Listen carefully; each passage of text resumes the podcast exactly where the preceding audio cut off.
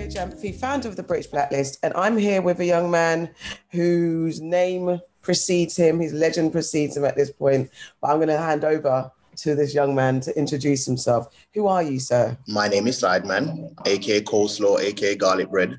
Um, uh, I am a comedian, uh, presenter, self-professed sex symbol, but no one else agrees with that. And um, yeah, that's that's that's what I do. And I just and I'm just a man that speaks on things that I'm passionate about. I mean, there's so much you said, and there's so much to unpack. Self-professed sexy man.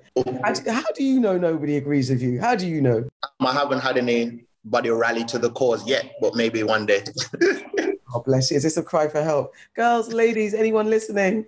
Sideman needs your attention. How are you feeling? How are you feeling? How are you doing today? I'm doing good, you know. How are you?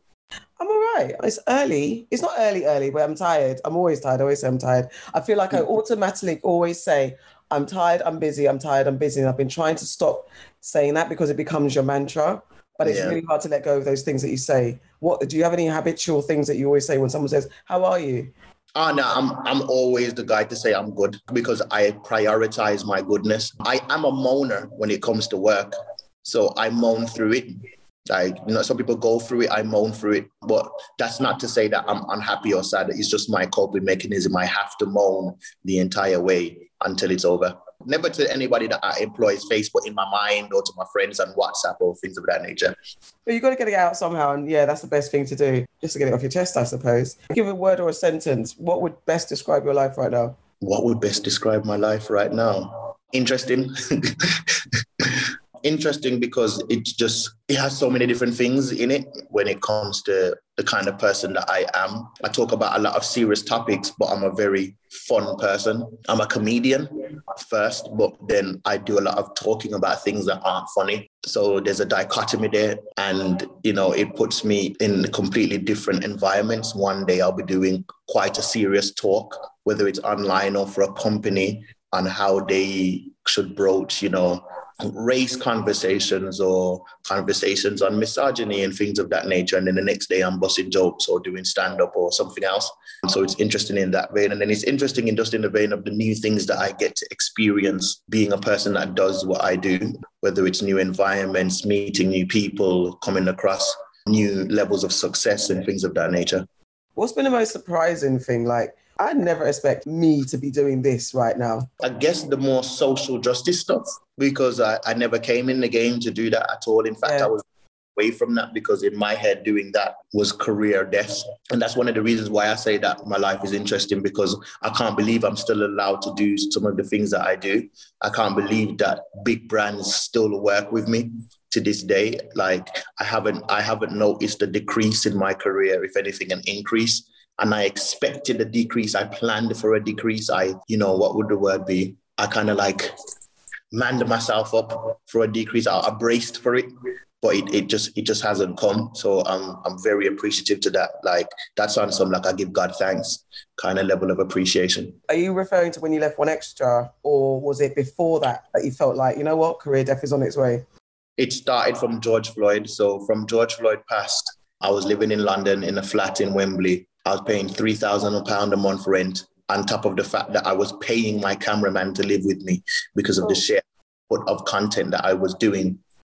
So this was not the time in life to make any kind of career harming decisions. But when George Floyd passed, nothing else was in me. You know, I was completely and utterly full with the conversation and the topic of that. And I started to speak out about it. And in my head, when I did that, I was sure it was career suicide. By the time I got to leaving the BBC, I was already career suicidal. Like it was too late already. I had already accepted whatever happens is gonna happen, whatever comes is gonna come, and I don't care anymore. So by that point, I was already in a YOLO mindset. But that the George Floyd transition is when I really was like, ah, this might be it for me. That's interesting because I think we as black people have spoken about the George Floyd situation as part of being, though we ourselves weren't murdered, but our souls, our spirits, yes. we felt it, we resonated. So we were collectively, I don't want to say murdered, that's a bit deep for all of us, a bit dark, but it is that thing. We felt it, we resonated with this particular situation. So to see how you actually physically reacted to it and what it kind of empowered you to do, emboldened you to do, and you were My life. Go on. It changed my life. I've, I've, I've never been the same, and I don't think I can I'll ever be the same. That situation changed my life. Facts. So, what was it about George Floyd specifically that? I'm not. I don't know. Yeah, that anything else didn't. What was it that switched in you? Um, the audacity.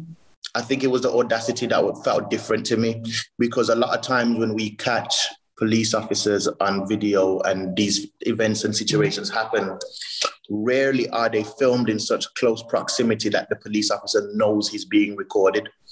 Like I knew that we lived in an unjust world, but I didn't know that the audacity had reached that extent. Because the, the police officer, he knew he knew he was being recorded. There were people pleading and begging with him. The video is is over eight minutes long. It's just the audacity of it for me just just woke me up to how bad it really, really is. And um, yeah, I think that's what it was for me. It takes a special, in quotes, person to have the strength and balls to take charge of or take ownership of who they are in this space. And I think the George Floyd's murder empowered a lot of us to be more black or be more confident in our blackness. But especially like when you were making that decision as you were evolving through this moment, and then you're say, looking at what happened with the BBC, and then you're like, I'm going. And I'm sure you have people saying, no, I don't, and all this type of stuff. But who were your either inspirations or examples of or your support network that made you feel like even if this is it, I'm good, apart from everything else? Um, I didn't really speak to much people before I did it, other than my management. My management, and I was like, "Listen, I'm thinking to do this." There was like, "Do what you gotta do. If this is what you gotta do, then we're behind you full, full, um, full." And that gave me the courage to do it because you have to put it like this: my management gets paid if I get paid right? So when I'm thinking of doing something that is career damaging, I'm thinking about other people's lives as well. Because let's say I'm cool to get less money. I have to also be cognizant of the fact that somebody else gets less money too. When they were so game with it, it was just like, okay, cool, I'll do it then. Um, I've always I've always been a person that will do the hard thing if I feel like it's necessary. The public just had no reason to see that side of me because there was no situation that came up that required it. But I've always been that kind of person. And where did that come from? Because that again, it's who you are, but there's also a foundation or something that inst- must be instilled in you. I'm Jamaican, so I was I was born in Jamaica. Um, I'm sure that plays a part in it as well. Like I grew up with a very independent mindset because you kind of had to be there. You kind of had to be independent there. And not only that, in, in Jamaica, I, I always say this an entrepreneurial mindset is almost instilled in you automatically because you don't see a lot of official businesses. Like when I was walking around Jamaica, I didn't see like a Tesco or a Sainsbury's. I saw people with their shops that I knew. I knew the people and they started their own shop. They started their business. That's all you see. Other than banks, I barely remember any establishment that wasn't run by somebody that was very you knew who they were. You could see them. You could see that this was somebody that started their own thing. So i always came to britain with the mindset of i'll have to do it myself. I'll have to do it on my own. And and the crutch of having a business is backing wasn't something that i was ever depending on too strongly. You know what? As you said that i was thinking because you were born in jamaica and then you come to the uk do you feel british or do you feel still like well I've, I, I didn't feel that much Jamaican either, though. So okay. I've, I've always felt like an alien. No, when I say didn't feel Jamaican, I don't mean I know I'm Jamaican and rep that. But I mean, when I was there, I thought I was different to other people. and being here, still, I still think that, but that's more to do with my mind that's more to do with my processing system. The thing that I rate and tout about myself the most is my mind, not anything else about me, just my just my brain, just the way that I think, which I kind of find unique. Um, but no, I, I would to answer the question, no, I wouldn't say that I feel British. I feel I'd probably say I feel more Jamaican than British, and I'd probably say I feel more alien than both of those. yeah, because what I was going to say is, do then because you have such an objective view about people, and you can be critical of us in a mm. way that we don't like to hear, but we need to hear at times, and maybe the conversations we'll have in our closed circles, and maybe one on one. But to bring it to the public forum, we have this thing where we know you can't bring and put your business in the street. But Mm-hmm. I feel like that thing of you looking outside, being able to look outside of us and be critical, I wondered where that came from. But where, so And where did that from? Well, that comes from, honestly, to, to- without mincing any words, that just comes from being a Christian. That is self-reflection on crack. If you mean it, if you mean Christianity, if you mean the religion that I, you know, ascribe to. So, like, if you if you're doing it properly, before you look at anybody else, you look at yourself. And I live in a bubble of constant self-reflection. I live in a bubble of constantly looking at myself, analyzing myself. That's why I've never really accepted people's praises, no matter how much they give them to me, because I know myself and I know that I'm not living up to the standard that I set a bar for to, to say this is where I want to be. So, you know what I mean? how do you not put yourself under uh, undue pressure? And how do you forgive yourself? Do you forgive yourself? Yeah, yeah, yeah. But that's what I'm saying. Is like when you mean when you mean the Christianity thing according to how the the Bible um, tells you to mean it, forgiveness of yourself is a part of it. I'm not just gonna just take the self self assessment side and not take the forgiveness side. I forgive myself every day because it is necessary to. I'm not gonna be the person to be down on myself because I failed because actually that's just gonna cause me to stay down. I'm an optimist always have been. I don't have a pessimistic nature about me. If I'm in a bad place, I'm thinking, okay, how do I get from the bad to the good? Never, oh my God, I'm in a bad place. It's so bad. Like that's just never my vibe ever. It's never had, never has been. And that, that's one of the things that I rate about myself the most. I think a lot of people set a bar for themselves that's more based on accomplishment than it is on morality. But because I base mine on morality and how I am on the inside, I make sure that my insides are good first before my outsides are good. Like the career can drop, but if me as a man ain't right, then I'm not cool with it. So look at, listen, people, ladies listening, how could you not want to snuggle up and take this young man and make him your own? I mean, you I know, might over exaggerate the lack. I Yeah. know, I know, I know you are. I'm playing. I know, I know. You don't fool me with those cheeks. Um, I'm doing proper auntie right now. So let's talk about this podcast because I feel like obviously you're in demand, so everybody wants to work with you. How does it? How do you pick and choose, and why? What was it about? Plus four four, the podcast, the Amazon original hmm. podcast. What was it about this project that you were like, yeah, I'm going to do this? well, I mean, if you even look at the rollout of it, then you would see why they put effort into it. They put us on billboards across the country. They put us on buses. A lot of effort was gone. A lot of effort, even in terms of like financially, went into making this thing what it is. If you look at the studio set, the background, and everything, it's beautiful. And and and me and Zeze already did a show together by ourselves, right? And they wanted to basically encapsulate the essence of that show. So why wouldn't I want to do the show I wanted to do anyway with a backing like the backing from Plus Four Four and Amazon Music? Like they're a strong backing, and they are allowing us to be authentically ourselves. And that's an important aspect because if we're not being ourselves, it's not going to be successful. And it's a very collaborative effort. So we're constantly evolving and growing how we want to roll it out, how we want to have these discussions, what works, what doesn't work. So it just makes sense. So tell us a bit about the show and some of the people that you've got coming onto it and have been on Yeah. it.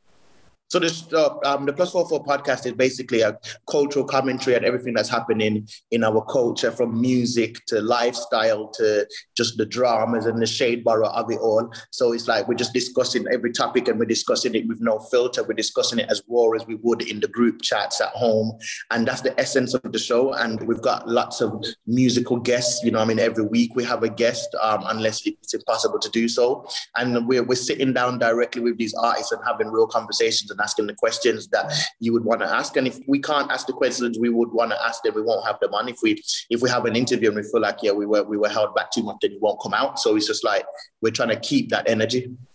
That's interesting. And do you find any resistance to, because I mean, obviously Zeze's renowned for asking those difficult questions. You're renowned for challenging people for that don't act right. So do you Mm. have any resistance to like, oh my God, we're going to be sitting between Sideman and Zeze? Oh yeah, yeah. How do you Yeah. get around that? We just we stand our ground and we we compromise where where things are compromisable. But um, pretty much we stand our ground. There's interviews that you'll never hear because we weren't happy. But I would also think people would relish the chance to speak freely to people that are- they know what, where they're coming from, no? Yeah, well I, well, I mean, like when you are entering the fray with two titans of conversation, you you may come out of it looking in a way that you didn't want to look in it. So it's You gotta bear that in mind. Uh, it's necessary though. It's very Yeah. necessary. I, I have those things myself. Even when when I'm asking questions of people, I find myself a bit nervous to. I I'm conscious of how it looks on the outside because I'm so for us, but also it's like where's the balance? So do you ever wrestle with that when you are taking people to task or interviewing people? Like culture look bad, but at the same time we need the truth. I don't wrestle with that because I feel like we're in a pandemic and wounds need to be healed and you can't heal what you don't reveal. And that's where I'm at with it. Like there's too many things that are going on, too many young people that are dying, too many, too many bad things that are being perpetuated and continued and and you know what I mean too many good things that are being stalled for us to sit here and act like there's not a problem. For me, it's about the growth of the community. And it's for me, if you ask somebody, if somebody's walking with their shoelace untied and you tell them to tie their shoelace, that's not a negative, that's a positive. We need to stop looking at criticism, and critique as a negative thing because there's plenty of, you know, people always talk about some communities that keep these things in the communities and stuff like that. But some of them things that they can keep in the communities is a poison to the community. Just because a problem isn't being spoken about just doesn't mean that it's a problem that's not being had. And I wouldn't swap my community for a community of silence where I suffer in silence or or the women of my community are suffering in silence or the men of my community are suffering in silence. That, that's not a good swap to me. One hundred percent. And you mentioned that the fact that the campaign behind Plus Four Four that they it was like it was taken seriously. Is that the gauge, the measure of when you pick up when you agree to any kind of deal or association or collaboration or when you're making those important business decisions? I feel like in the UK now we're trying to take a hold on how Black people are presented in business, how what deals we negotiate, and understanding that. What you're kind of um, absolutely not, and what just to get some advice out there, I guess, for making those decisions and taking ownership and not being scared to say, well, if you're not doing this, then I'm not doing it. Because I feel like sometimes we get wooed by the lights, or we think that if we don't say yes to this, we're never going to get another role or something like, or never another opportunity this collaboration was easy to say yes to because uh, Delisa, who's the head of Plus Four Four, is somebody that I know from the BBC, and I know that she's a go-getter. She's serious. She's about the culture. She's about authenticity. So it was easy to to pick that. With most campaigns that I do, they're very quick. So I, if I do an advert for a brand, it's very quick. I can grit my teeth and and compromise in certain ways for quick campaigns, especially if the bag is right. But for something like this, which is going to be long term, which I'm lending my authentic voice to every week, that's different now. Now there's certain things and things that have to to happen. Certain like I can't be out here being perceived or you know I mean controlled in a certain way that would suggest that I'm not being me because now I'm putting myself out there. It's not an added, I'm not acting as a character or something like that. It's very different. But other than that, campaigns are quite short. We need two videos from you. We need one video from you. We need an Insta story from you. Sometimes you compromise in those things and you say those things, you say those parts of the script that you feel like are kind of corny, but they've asked you to say and things of that nature. So, because at the end of the day, this is a job and nobody likes their job 100%. Yeah, that's fair. That's fair. Um, so give me a, like an episode that we we should be looking out for that you were really excited by that really um, captures why you said yes to this project and yeah, you got the most fun out of. Yeah, well, the latest episode is quite good. It um, features Miss La Familia, and she talks about you know coming up out of Brum, and obviously that's something that I experienced coming up out of Birmingham and the challenges that came with that because there were a lot of challenges that came with coming up out of Birmingham into an industry that is very London orientated. So it was very different for me. There was I was saying I was saying on the podcast there, there were days I genuinely sat in my room thinking to myself, shall I just try and get the London accent then? Because I felt so rejected by the industry. And I, I, instead, I used that rejection as my power and made myself a unique voice. And I decided to start trying to associate myself with everybody and just stand on my own two feet and do my thing and don't care. Whoever whoever is cool with me is cool with me. Whoever isn't isn't. And I'm just focused on doing my thing. No, actually, you know, when I asked if you felt British, but you do rep Brum. I mean, obviously, that's where you're from. So Yeah. Is that and that is that possibly the perspective where could it be that us in London who've got it a lot better, we forget how good we've got it when and when we think about out of towns outside London. Yeah, it's because obviously I come from Jamaica and I was told that Birmingham was the second city. So I'm like, yeah, it's lit. I come to Birmingham, then I, then I went to London and found out that Londoners look at Birmingham like it's a village. They look at Birmingham like it's Stratford upon Avon, like there's no real difference. Like, like we might as well be run, walking around on horses and stuff like that. Yeah, coming out of Brum, it was difficult because, um, as I said, the infrastructure is not there. I come to London and I found out a lot of these artists, industry people, they all know each other from school, college, university, grew up in the same ends. Me, I have no relation with these people. And so I'm having to make new relationships and broach new gaps and build new bridges. And um, yeah, that was a, that was a task. That's an interesting perspective because you forget and again, being from London myself, I haven't lived anywhere else, haven't tried to be anywhere else, and I'm not going anywhere unless I'm going back to my home country. But mm-hmm. um, London's London, so I couldn't imagine coming up in sticks and uprooting my home roots to come somewhere else and have, having to acclimatize because you, especially for guys as well, you assume that yeah, you just make friends, but you found it difficult at first. Yeah, because it's it's just very new in it. It's just very new, and I guess that was a, that was the element of it. It's like you're starting relationships from no groundwork. It's it's very out of the blue when you message somebody and say, "Can we work together?" at that point, the only reason to work together now is purely based on whether you will add value to what they are doing.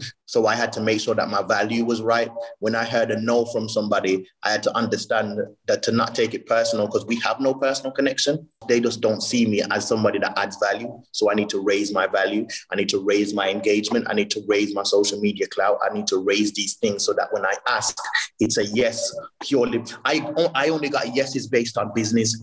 I never got yeses based on how oh, we know each other, oh, we're close, or oh, we're friends. The business had to be right.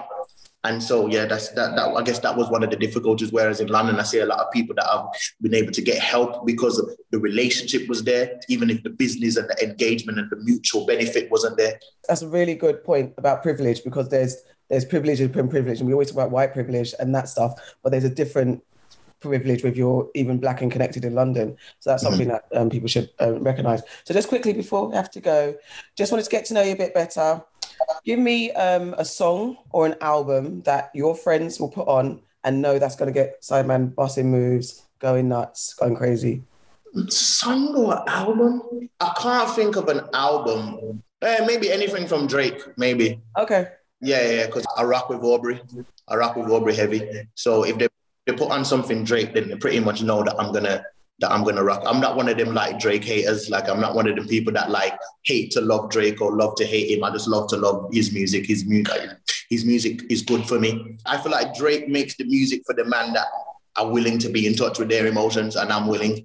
yeah, sometimes men are only willing to be in touch with their emotions when it comes to the streets or crime or making yeah. what they got up out of. But I'm on crying over my ex. So, so like Drake, Drake makes music for man like that, and I'm one of them, man. Fair dues. Give me a book that you have to have in your collection wherever you move, wherever you are. You got to have this book.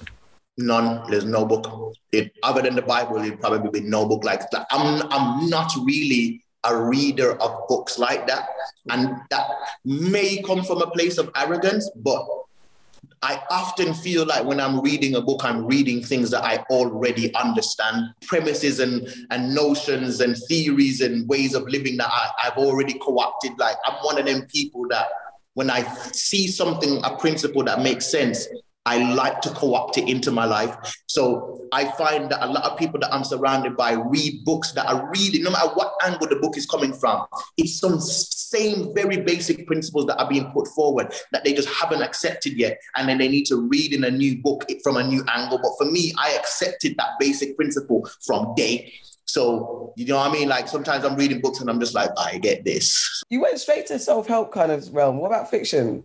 So nothing. I should read more fiction books because I remember I used to read fiction books back in the day and I did really enjoy them and get lost in the world. And I have been thinking to myself, maybe, maybe I do need to pick up a book and read it again. Maybe I do. But, but I tend to watch more series because it, it, it, it, benefits me more. Like so much of my comedic material comes from the sheer amount of media that I consume. So you're talking about books. I guess eh, I guess I read a lot of comic books, but I never I never think to say that as a book. I read comic books a lot.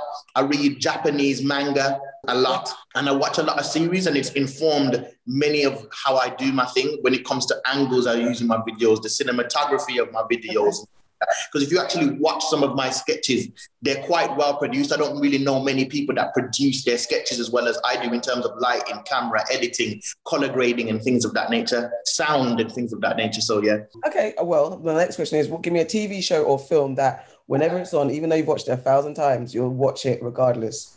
How I Met Your Mother, top of the list. How I Met Love that show. I love that show because it's so comedic, but yet it, the, the essence of it is such a romantic story of a man talking about all of the different women he dated before he met the mother of his child. Like I, I feel like I can understand that. Do you get what I'm saying? Because it's like I'm living through that journey. You know what I mean? Of a guy that really isn't trying to be out here. You're really trying to find the one, but sometimes it's just not that easy, especially if you've got standards. You know what I mean? Especially if you had if you have like a thing in your mind that you want. Also, I listen to a lot of podcasts. Okay. I don't listen to a lot of podcasts, but the podcast that I listen to, I listen to a lot. So for instance, like Brilliant Idiots and um Ooh, that gets on my nerves. The Brilliant Idiots. Yeah, I like Charlemagne, but I can't do his. I can't. Uh, I need. I, I, I need that balance. I need that balance. Like Andrew is how you hear from white people. I get it, but he's I, and I get that, but he bothers me so much, and it's not necessarily not even just because he's a problematic white guy in that sense, but it's just him. He just bothers me. so anyway, that's a side note. But fine, brilliant idiots. Um, mm. And what was the other thing? Something you saw on stage. Now that could be a concert or a performance or a dance or a play that resonated with you. I think probably if I was going to talk about something I saw on stage that resonated with me, just watching other stand-up comedians, people like Judi Love. Judi Love's such a fascinating character because you talk to Judi Love backstage, she's like, oh, I'm so nervous. And I'm like, really? Because when she gets up on stage, she literally commands, owns, and authorizes that stage completely. So that's an interesting thing to watch. It was interesting to watch Mo, the comedian, when he was doing stand up at first, just to see the growth. The growth is impressive to me. Stand up comedians on stage doing their thing, how they control the stage. Each of us have a different way, each of us have a different style, and it's just fascinating to see. And what's made you sad, mad, and glad? Sad, mad, and glad. What's made me sad is um, the knife crime going on in Birmingham. Yeah. What's made me mad is the realization that, and I think I'm going to probably do a video on this. I'm not going to tell rappers to stop rapping about the things that they rap about, but what they could do to offset that is to talk to the young people in their communities more. Every now and again, do a song on the realities from the perspective of get out of this. And I think it makes me mad that some of them haven't got out of it. So you're not going to get that from them because they're very much still in it. And there's nothing more silly to me, preposterous to me, than being rich, than being successful and still standing in the hood and not realizing that that is poor behavior. That is povertous behavior. that your brain is still very much broke. And that's made me mad, just the realization of that this week because we lost a young man in Birmingham who was 14 year old and his, his dad goes to my church. And that's not on some casual thing. Remember, I go to church every Sunday. I see this man, I, I shake this man's hand last Sunday and he's lost his son now to knife crime and things of that nature. So that's made me sad, man. What's made me glad this week? Um, what's made me glad this week is the sun. Yeah, I'm sorry, but I'm a sucker for some sun. I mean, you can't apologize for the sun. That is yeah. loving the sun. It definitely raises my mood. So, where can we listen and watch Plus Four Four podcast?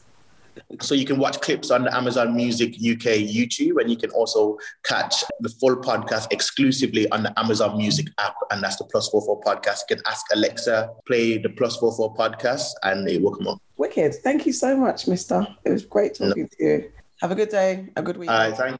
Bye, bye, guys. Bye.